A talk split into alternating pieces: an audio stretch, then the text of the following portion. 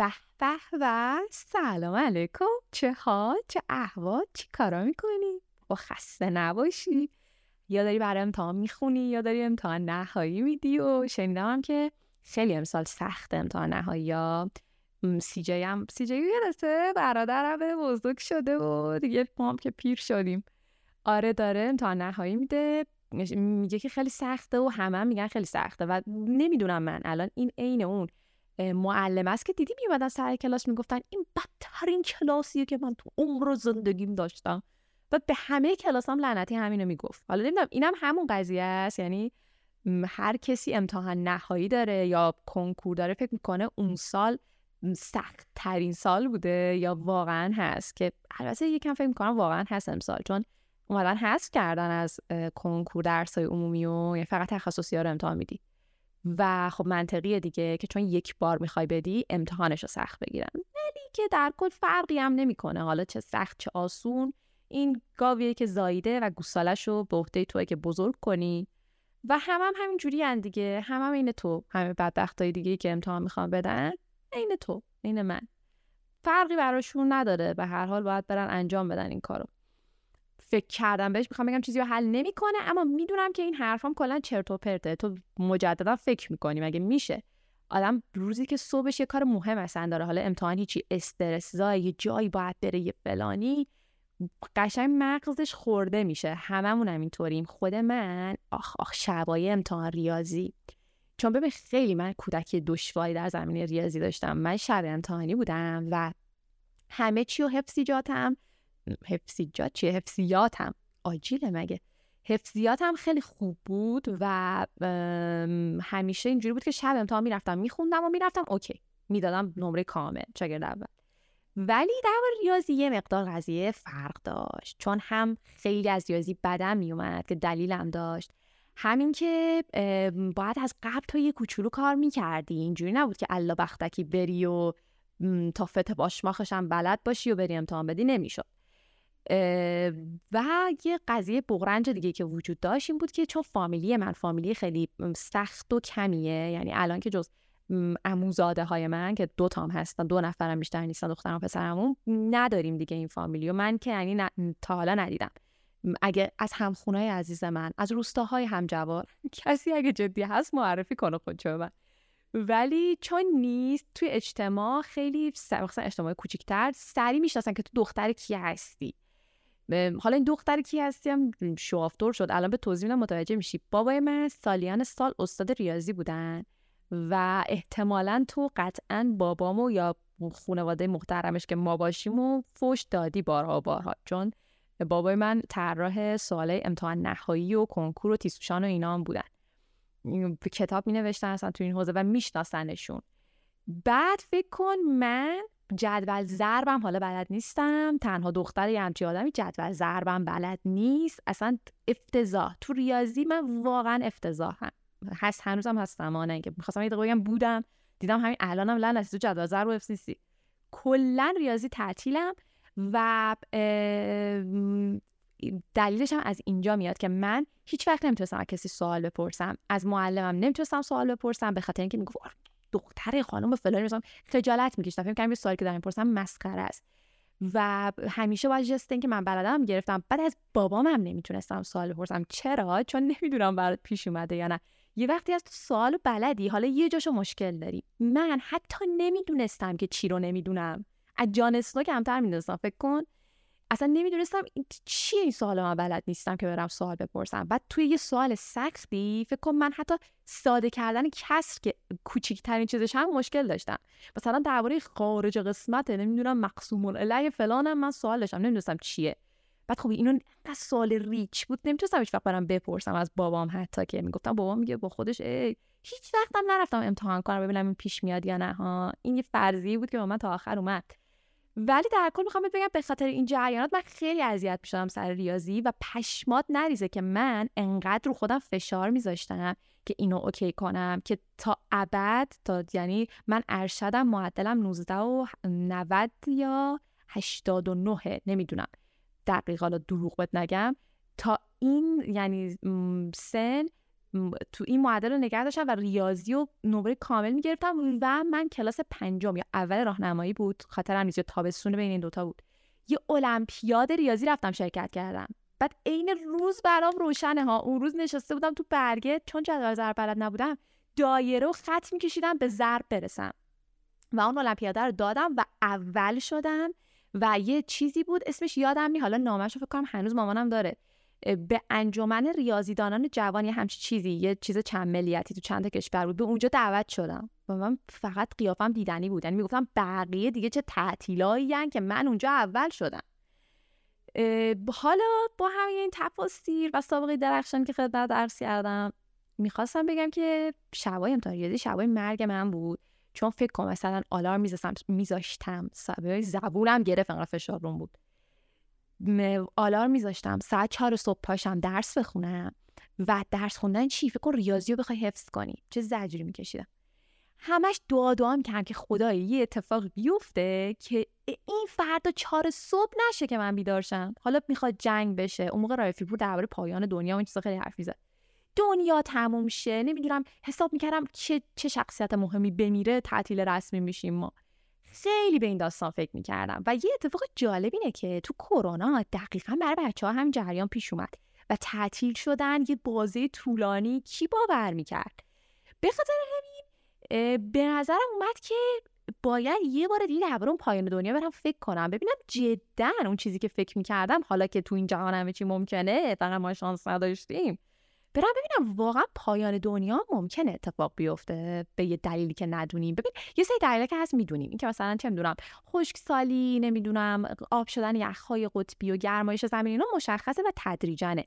اما یه سری چیزهایی هست. شاید پشمات نریز الان بهت بگم متوجه میشی که ما چقدر رو به پشم بندیم در واقع در این دنیا و همه چیز می‌تونه در یک لحظه نباشه. یه سری دلایل و یک سری مواردی داریم. خیلی زیاده. حالا من چهار پنج بهت میگم. ببینی اوضاع چه خبره. که نمیشه دقیقا پیش بینی کرد. به که الان اتفاق میفته یا نمیفته. بعدا اتفاق میفته یا نمی کی اتفاق میفته؟ چه جوری اتفاق میفته؟ حالا اینا چیه؟ و همشون منجر به پایان یافتن من و تو و دنیا و امتحان نهایی و این داستانا میشه. چیه حالا؟ یکیشون انفجار گاماه. حالا ممکن بگی این چیه؟ ببین انفجار گاما. خیلی هم ساده میگم که اصلا داستاندارش نکنیم و تن مطمئنم تمام فیزیکدانان نظری و نمی‌دونم متفرقه و فلان قرار بریزه.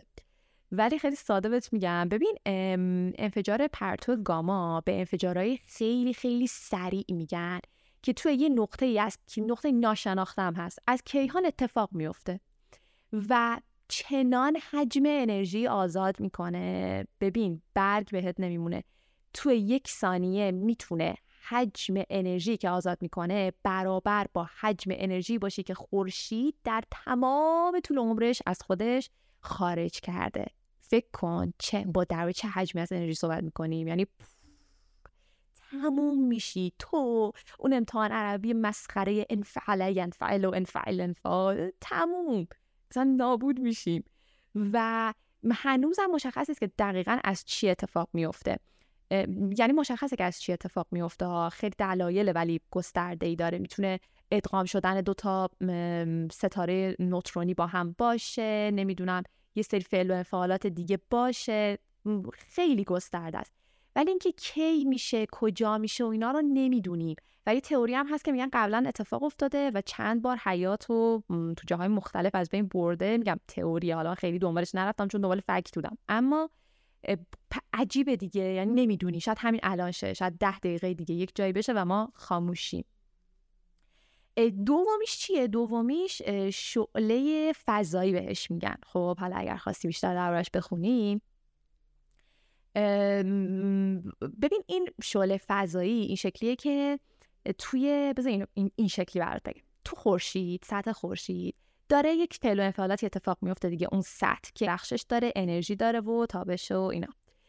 اینا ممکنه که از یه حدی یهو فراتر برن که بهش اصطلاحا شنیدی میگن طوفان خورشیدی و فلان و اینا. این دقیقا هموناست. و طوفان خورشیدی یا این انفجارهای سطح خورشید وقتی اتفاق میفتن چی میشه؟ یه بیلبیلک هایی رو از خودشون به فضا پرتاب می‌کنن. حالا انبساط ماده و ایناست من با ایناش کاری ندارم. می‌خوام به زبون داداشانه بهت بگم متوجه شی بگیری سه کارو. اینا که به فضا پرتاب میشن در واقع خب طول موج بذار اول این شکلی بهت بگم. اولا که خورشید می‌دونی به ما خیلی نزدیکه. اصلا هول شدم.